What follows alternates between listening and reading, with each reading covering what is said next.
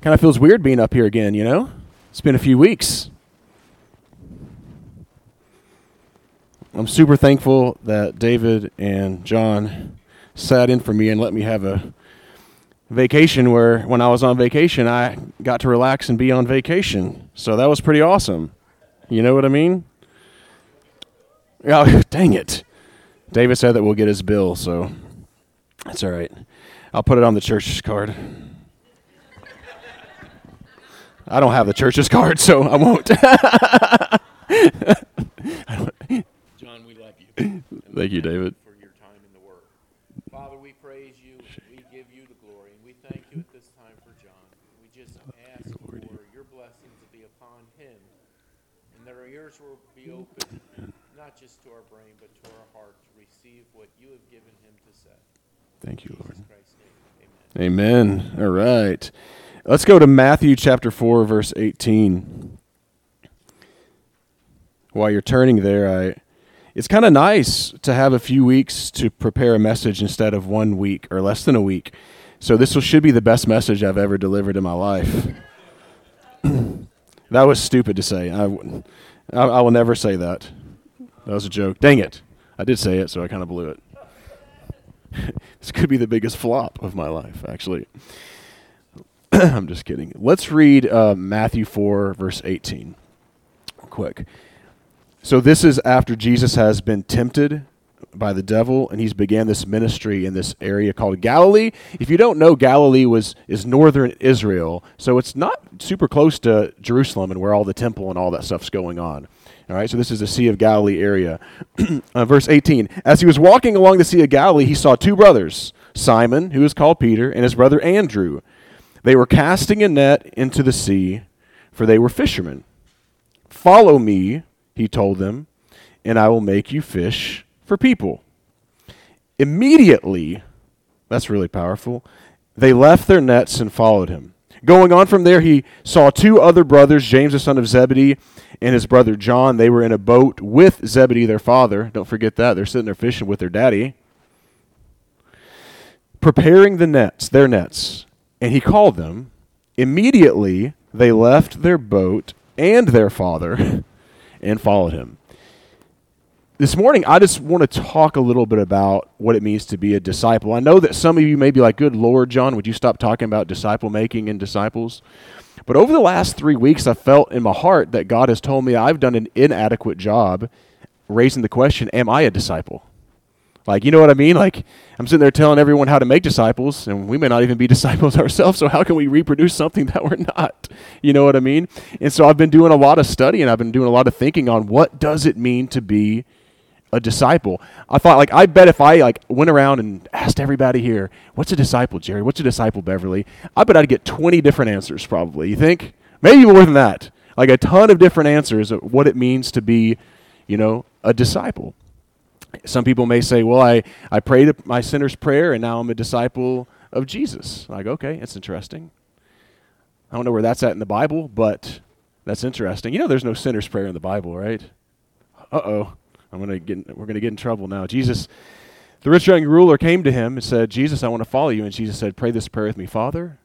I'm so sorry for what I've done." I'm just kidding. See, I want to get people in trouble. No, he said, "Go sell all that you have and follow me." Whoo! Starting off on fire today, baby. I'm not messing around. I'm just kidding. So, so some, but I may say, "What's being a disciple?" I go to church on Sundays. Is that what it means to be a disciple? Right? Uh, I have a group of people. We meet once a week and get together. Is that what it really means to be a disciple of Jesus? I get to that here in a second. Uh, I have a mentoring relationship with someone who is a, a spiritual father or mother to me, and we meet, you know, once a week and we study. Is that what being a disciple of Jesus is? Right? It'd be interesting, right, to hear what people think. I've gone all the way back, and I've been really looking at what is what did it mean in the first century when Jesus walked the earth. What did it mean to be a rabbi? Because isn't that really interesting that Jesus, that God, in his infinite wisdom, chooses to come to earth, to send his son to earth, and what is his vocation during ministry? He was a Jewish rabbi. And you know that Jesus was called to the to the to the people of Israel. Now, of course, his sacrifice went to the Gentiles and beyond, but he said, "I've come to the lost sheep of Israel. That's my mission now." His disciples' mission was going to be to them and then to the ends of the earth, right? Of course, Jesus hints at uh, different types of people and stuff as he's here and how much he really cares and how much he really loves them. But what is what what what is a disciple? I like what Brett said last week about being a Christian. Did y'all remember what he said there? I've adopted that same thing. I was talking to someone like two weeks before Brett said that. That Brett, if you weren't here, Brett said when Brett Harrison, he said when someone says, "Are you a Christian?" His first question is, "Well, what is that? What does that mean to you? Like, what do you mean? What is a Christian?" Because for some people, being a Christian is aligning with a particular political party, right? So some of it means you know going to church on Sunday or believing this certain set of religious beliefs. Like getting an idea of what someone means by what, a, what is a Christian helps us to respond better. Yes, I am a Christian. Or mm, if that's what you think a Christian is, no, I'm not. Uh, no, I'm not a Christian, if that's your definition. Being a disciple is the same thing, I think, right? Like, if we think about that, we think about, yes, I'm a disciple, or no, I'm a disciple, I'm not sure. Well, again, I go back to, well, what is a disciple? What's, your, what's our definition of being a disciple? And to what Jared said, there is a true definition of what being a disciple is. It's not all willy nilly, and I just kind of decide what I might be or what I kind of feel like. And the reason I think that one of the reasons I think this is hugely important as we examine this is being whether we're disciples of Jesus or not is not like a compartmentalized thing in our walk in our faith. Meaning like I don't like here's my Bible reading, here's my way I, you know, teach and train my family and oh yeah, I do a disciple thing. Whether we're disciples of Jesus or not affects everything that we do. it affects the way that we run our businesses, right, Jay? It really does. Like, if I'm a true disciple of Jesus, the way I run my business will be different, wildly different than people who are not true disciples of Jesus. The way we treat this earth that God has given us to steward matters. The way, whether we're a disciple of Jesus or not, it affects that the way we treat our bodies. We were talking about that the other day, Jay. Like the way we treat our bodies, what we put in, what we do, how we like like if we are true disciples of Jesus, it affects literally everything that we do. The way we treat our kids, the way we um, operate as employees. Like, are we serious, true disciples of Jesus? And that affects everything. So, I just want to kind of share a little bit about what it meant to be a disciple. And as we do that, we're going to look back at that verse I read because that's a very powerful like it seems really simple jesus walking and you know these guys are fishing he says follow me this is a hugely powerful moment incredibly and i think that as we begin to understand uh, what it looked like in the first century jesus' statement to follow to these unlearned fishermen was insane almost it was crazy for them to be invited into a disciple rabbi relationship was crazy it was wild it was really wild so how did Jewish education take place. They did it in a synagogue, number one. You know, when we were back in Babylon and we were with Daniel and all that, that's when they adopted like this idea of what a synagogue was, okay? Before that, they had temple. You know, back then, whenever the, the, the, Babylonians had put them in captivity, they didn't have access to temple like they used to, so they started these things. They actually copied it from the Babylonians somewhat. Synagogues. And if we had a synagogue here, it'd be a little different. Sometimes we hear synagogue and we think it looks like this. And there's one speaker and we're in pews. There it actually would be. I've seen showed you pictures. There'd be like a row, like a row all around the the sides of it, made out of cement or stone or whatever. So we'd all be sitting in like a squared off horseshoe. Why? So that the rabbi can give us text and we can argue back and forth about what they mean. Isn't that isn't that cool? How would how would y'all like that? Maybe we'd actually learn to disagree well. You know, I mean seriously, that would be. I think that'd be awesome. So next week we're all going to be sitting around here, and I'm just going to throw out bombs and let you guys just go at it. oh, but then I have to be apart because I'm not the rabbi. Jesus is the rabbi. Oh, but anyways, so in those places, rabbis, um, this is where they did school. It was more like a community center, and they did a lot of different things there, where they did judgment and kind of like the elders at the gates. Anyways, when you were about five years old, you entered into like what they call elementary school. Here's a cool thing: I am totally convinced Jesus went through this entire process. By the way, totally convinced by a different thing, the way the scriptures say. So, probably around five years old, Jesus himself went to this elementary type school. And what they do, they learn Torah Genesis, Exodus, Leviticus, Numbers, Deuteronomy. By the time they were finished with their elementary school, which was around 12 ish, most of them had a ton of Torah memorized. Even some of them had the whole Torah memorized. So their whole e- education system was founded on God's law, writing, learning, uh, and understanding and living out God's law. That's that's absolutely what it was. Their memorization would put us all to shame. Would make me look terrible. Like, can you imagine? Like, where's Jonah's eleven? How old is Owen? Ten. He would probably know more scripture memorization than any of us in here probably do if he was, if it was back in in Jesus' day. And Jesus went through that process. But what happened whenever they hit the age, you know, 12ish? We know that that's been interesting that Ben mentioned during our was shepherd meeting last week that the industrial revolution caused adolescence, right? Like there was no such thing as adolescence, this weird period of time when you're like 12 years old to 18 or 20 or however wh- probably it's 27 nowadays. I'm just kidding. to where you're a, fr- a man or a woman. Economic independence. Yeah, that's what he said. So that could be 32 nowadays. I don't know if I'm a, a, a adult. I'm just kidding. But we have created this weird thing because in their culture, like you would learn at, the age of 12, you would start to learn the family trade or start a, being an, an apprentice for somebody or something like that so that you can learn skills on how to, to make money.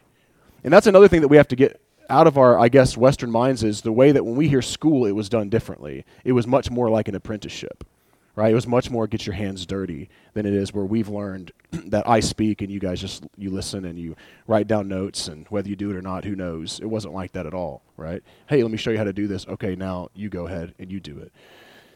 So that's probably I'm convinced that that's where Peter and John and James' education probably stopped. Was about I bet they probably went to elementary school, and that's why when in Acts chapter four, they Peter and John get arrested, they say, "Who are these unlearned men?" Because they, they just got into elementary. They haven't really done much, you know. But again, at that age, that's whenever they start to learn their craft. So they probably learned how to be fishermen at 12. This is what makes Jesus' statement so powerful. Jesus goes up to some fishermen. That's all they've known since they were probably 12 years old. Like, right? They're out there fishing with their daddy. Um, which ones were fishing with their dad? Not Peter and Andrew, James and John, sons of Zebedee. Um, sorry, I had a brain whatever lapse for a second there. I'm not going to say the other word. Sorry. I almost did, but then I almost did. Anyways, so they're out there and they're with their daddy because their daddy's taught them how to fish. That's all they know, right? And when you actually when you look at it, we I think whenever we imagine Peter and James and John, we think they're all like 40, 50 years old. They're probably like in their 20s. They're young. They're like they're probably like Jared, you know what I mean, or something like that, like Jared's age. Like that Peter was probably that age doing crazy, amazing things. You're like, whoa, isn't that incredible? But they're out there fishing, and, and, and, and Jesus says, "Follow me." What rabbis just didn't do that, and we'll get we'll get a, a little bit further because they beca- there also was a secondary school or education, and they you didn't stop learning your trade. So if you're a woodworker or carpenter like Jesus or John, we, we teaching Kenneth how to how to woodwork, you know. She's, Rachel's like, nope, I don't think so. That's not happening. Woo. As you're teaching, how to do that, they're still going, you go to school. Now, a much smaller percentage of people went to the secondary education, right? And so when they do that, they start learning the writings and the prophets, the oral Torah, and all those kind of things. So that's so you have a big group of people that are in school, and then it shrinks down to a smaller group of people. When they're finished with secondary education, only an, like pretty much an elite few, an elite few seek to go underneath a rabbi and learn um, what it what it means to to be a rabbi and really get into very serious teaching. So this is so it's just just an elite, just the best of the best, right? So these are like we might accredit it to to grad school or, or to a PhD or something like that. It's not just anybody. So can you imagine how um, scandalous it was even for Jesus to walk to some fishermen who have gone through elementary school? That, who aren't aren't among the elite of the elite, the creme de la creme, and says, "Will you, you follow me?" Maybe that's why they immediately left their nets. Maybe they're like blowing their mind. Like, are you serious? I can train under a rabbi? I wonder what, what uh, James and John's dad thought. I've, I, I don't know. I'd, one day, hopefully, I can see him be like, what did you think whenever you're fishing out in your boat and your son's immediately i mean are, is he super like blown away and excited? Like yes. Is his heart broken? Like well there goes the family business. I'm going to have to figure other stuff. Is there a mixture of the two? Like man this seems like a great opportunity but now i've got to figure this out. It says immediately they left their nets and, and they followed him. And they followed him. This is this is beginning, I think, one of one of the keys here is that to begin to understand the talmidim rabbi relationship, the first thing is you have to follow. And that's what Jesus said. That's Peter um, Peter talking to Jesus says, where is it? Matthew 18, I can't remember. Says, Lord, we gave up everything to follow you. And Jesus doesn't say, No, you didn't. No, he understood that they did. Whenever you became a student, you submitted everything to your rabbi completely. And as I'm, as I'm saying these things, ask ourselves, are we, are we disciples? Like, am I a disciple? Am I, like, that's what I, I ask myself this as I've been preparing this whole time. Do I look like this to Jesus? Have I given up my like everything. Like let go. They left they left their livelihood. They left everything on the table. Why? Because they, they so supremely valued learning under rabbi jesus. It mattered more to them than literally anything in their life. And therefore of course it affected every single thing in their lives. Will you will you will you follow me? Man i think ah that's huge isn't it? Whew. we have left everything everything. There's this rabbinical saying uh, that that's that was pretty cool. That says, "Let your house be a meeting place for the rabbis. Cover yourself in the dust of their feet, and drink their words in thirstily." So this is just to give just to kind of give us an idea of how important it was. So when rabbis traveled around, Jesus, you know why Jesus says things like foxes have holes, birds air have nests, but the Son of Man has nowhere to lay his head? That's what rabbis did. They would go from place to place, and they relied on the hospitality of people. Now, the people, it was their honor, if they're following God, to allow rabbis into their homes. That's why that saying says, absolutely, you allow rabbis in their homes. But I love that the, the phrase, and cover yourself in the dust of their feet. It's so real right? If you're when you're following rabbis, whenever they would follow Jesus would follow around, it's saying get so close that their dust, the dust of their feet, are, are, are like are like kicking up on you. You got to listen. Imagine even being in the twelve. It's like, hey, be the one the closest to Jesus, so that you can hear what he says. I mean, and make sure that you understand, you know, what's what, what's going on, and so that you can learn from Rabbi Jesus. Like, oh, that's it's just so beautiful. Drink their words in thirstily, like what they say. So the goal Jesus even says this the goal of a talmidim is to be like their rabbi. Jesus says that, right? He even says that himself. That's the goal. It was so extreme that I heard the story of this person that went to Jerusalem, watched a rabbi walking like this, and four or five guys walked behind the rabbi just like this, though they had nothing wrong with their back. It was like imitation. That, that, that's the that is a key, and one of the big parts to that, y'all. And we think about Jesus and are we truly following and being discipled by Jesus is that our goal, my life's goal is to be just like Jesus. That's it. Like I literally, in every part of my life. See, it wasn't a thing where Jesus, see, Jesus taught to the crowds, right? We see that, right? He talked to the crowds. But who did he dialogue with and wrestle with and explain his parables to? His disciples. So it would be like, hey, what's going on, y'all? Hey, we'll have this sermon. But then there would be a few people, and he would wrestle and talk, and it would be those are his talmidim, those are the disciples, and they would wrestle with these things. But the thing about the disciple and rabbi is that the rabbi modeled life for them. Life. They would go, if you're, we're a disciple, we go wherever our rabbi goes. So if the rabbi is doing a funeral, if the rabbi is helping the poor, if a rabbi is eating lunch, eating breakfast on the Sea of Galilee. You're eating with your rabbi, you're hanging with your rabbi, you're talking with your rabbi. And so um, you get to see how they interact with every single part and facet of life. And so, if we're true disciples of Jesus, we're allowing Jesus to model every single facet of our uh, of life for us. But isn't that so cool that God would say, "Follow me, let me show you"?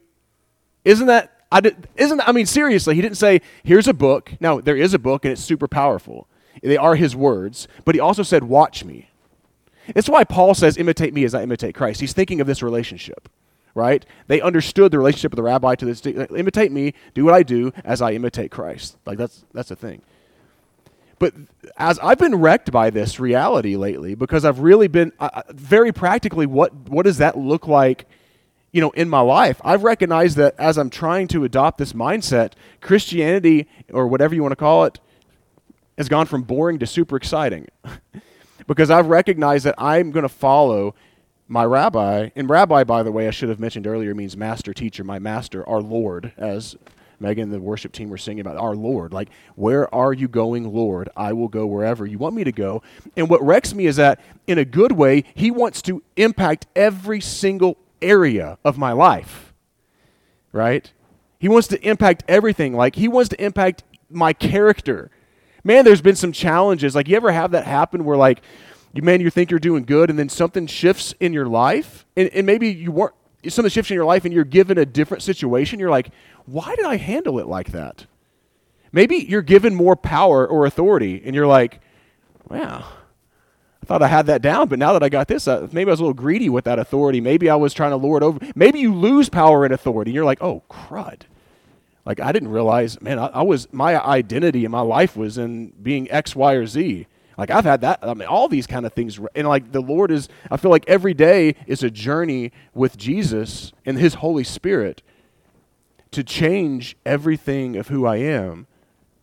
So getting up in the morning and saying, "Lord, where are you going today?" That's what it looks like, right? Like I think very practically, God, what are you doing? And Jesus sent us His Holy Spirit as our teacher and our guide. That's Jesus' Spirit is in us. That's why John says His anointing will teach you. You don't need to have a teacher; His anointing teaches you, right? So his spirit living and dwelling in us. When we're on the way to work, how, how, how, how are we interacting with the Lord and listening to God's voice? And that's what the rabbi, that's what they did. Like, what are you doing? What are you doing? What are you doing? What are you doing? I'm trying to listen to your voice. Let me, let me imitate. Let me, let me, let me, let me be changed into your image. And that's the beautiful thing. We're not trying to be changed into a man's image, a woman's image. We're trying to be changed into Jesus' image, God's image. We look at him and we're like, like I'll, I'll look at him and all the stuff he done, like I'm blown away. And he's like, well, I just want you to do that. Like, you can be like this.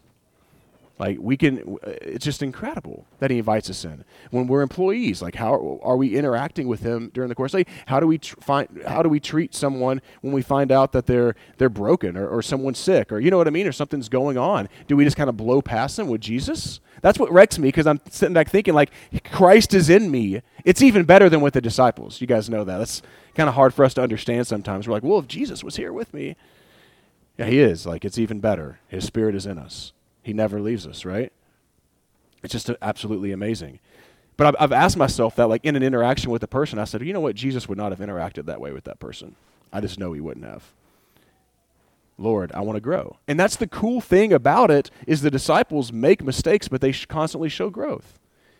And that's another piece to it that I think is so huge is we think I'm going to pray a prayer and zap my whole life is totally different. That's not at all what it means to be a disciple. The first step is saying, Yes, Lord, I will follow you. And that may look like a prayer. God, I submit everything to you in my life. But that's the beginning. It's not the it's not we've made it a that's all everything. And then you go to church on Sunday and then we're like kind of bored. Like, what is this?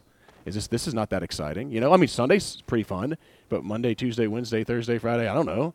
It doesn't affect my life. But whenever we become true disciples of Jesus, it again affects absolutely absolutely everything that we do. It's it's it's incredible. I'm going to end with, um, yeah, and it doesn't happen overnight. I just want to reiterate that.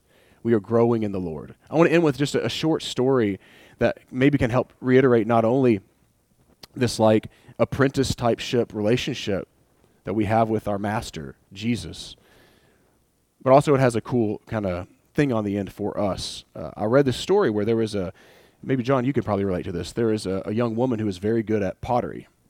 Uh, and she, you know, would turn or no throw. They call it throw in pottery, don't they? They throw vases and bowls and different things like that. And she had determined that she was going to go study under a master potter.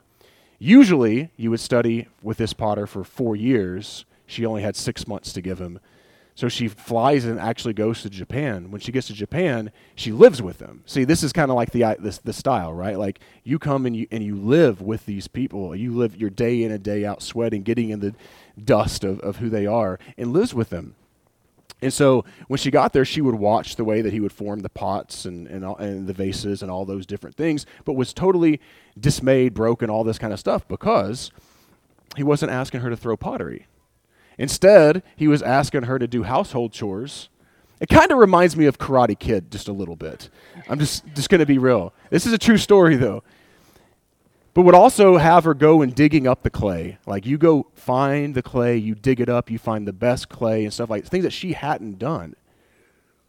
And she's she's like, Man, what are you doing? And and he had said to her, Listen, how you handle these things is how the with the care that you handle these menial tasks is the care in which you're going to handle these vases and these bowls. I think that's a really cool thought and like a really uh, a very wise saying. Like if you take this with care and you're treating it well, wait and see what happens to your pottery when you begin to take that much care with your pottery.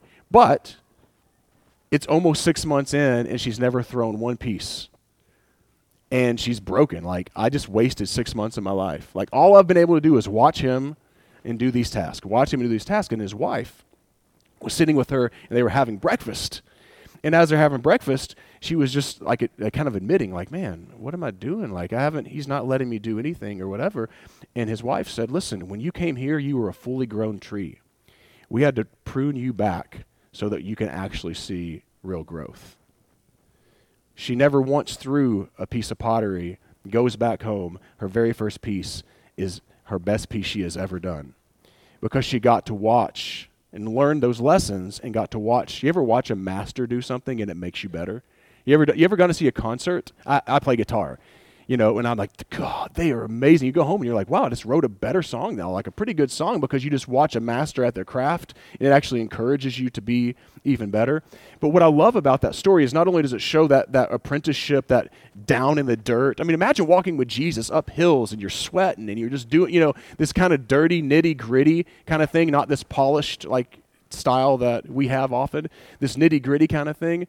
But I, but I think that that's really powerful. But I think what's even more powerful is I think most of us as Christians need to be pruned back. And that God told me that about myself. Like we have all these ideas of what being a Christian is. We have all these ideas of what being a disciple is. We have all these ideas if I read my Bible for 10 minutes or five minutes a day and I spend a few minutes in prayer and I go to church on Sunday and maybe if I'm really holy, I go to Bible study on Tuesday night or whatever. But what does it really mean to just simply be a disciple of Jesus? To sit at Rabbi Jesus' feet, to like listen to read and to listen to his words and just to begin to do what, what if i just was just thinking about this morning what if we just what if the church in america just did that like, what if we just said, we are going to become like Jesus in everything that we do? In growing community like Jesus would grow community, and in running our businesses, like I said, like Jesus ran his business, treating our children. Like, I'm, we're going to focus not on the show, but on just the nitty gritty, doing what he says to do and living that out and that's that's where God has has me, and that's why I think there's things that need to be pruned back. I think there are traditions that are beautiful, I think there are traditions that get in the way, right? I mean, that's just how it's just the reality. But just pruning back, which are the which is the good, which is the bad in our lives, and we can you know we can ask that self that question for ourselves. So what does what does that look like?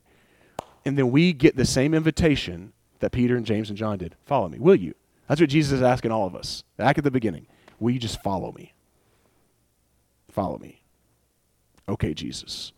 So that looks tomorrow after we leave like I'm just going to walk I'm going to talk to Jesus. I'm going to listen to Jesus. I'm going to do, I'm going to open my heart to let him change my character, the way I treat everything and do everything. And man, it hurts a lot. Can I tell you that? When I've opened my heart, and, the, and there's times in my life I've been good at it and bad at it. Good at, I'm just being real with you. And I know, I know the times that I'm being, I think that I'm doing well at it are the hardest times in my life because I'll have, it's, it's not that God's being mean, it's that he's just growing me. You know what I mean? And there's times where I'd be like, man, I really screwed up that conversation I had with somebody. And the Lord's picking me up and just letting me grow. And I love it. It's good. And I look back and I'm like, wow, I've grown a whole lot this year. Instead of some years, I'm like, what did I do last year? Goodness gracious. So let's let's pray. Father, thank you that we get to call you Father. Thank you that you would imitate and show us not how to have a great golf swing or how to how to knit the most amazing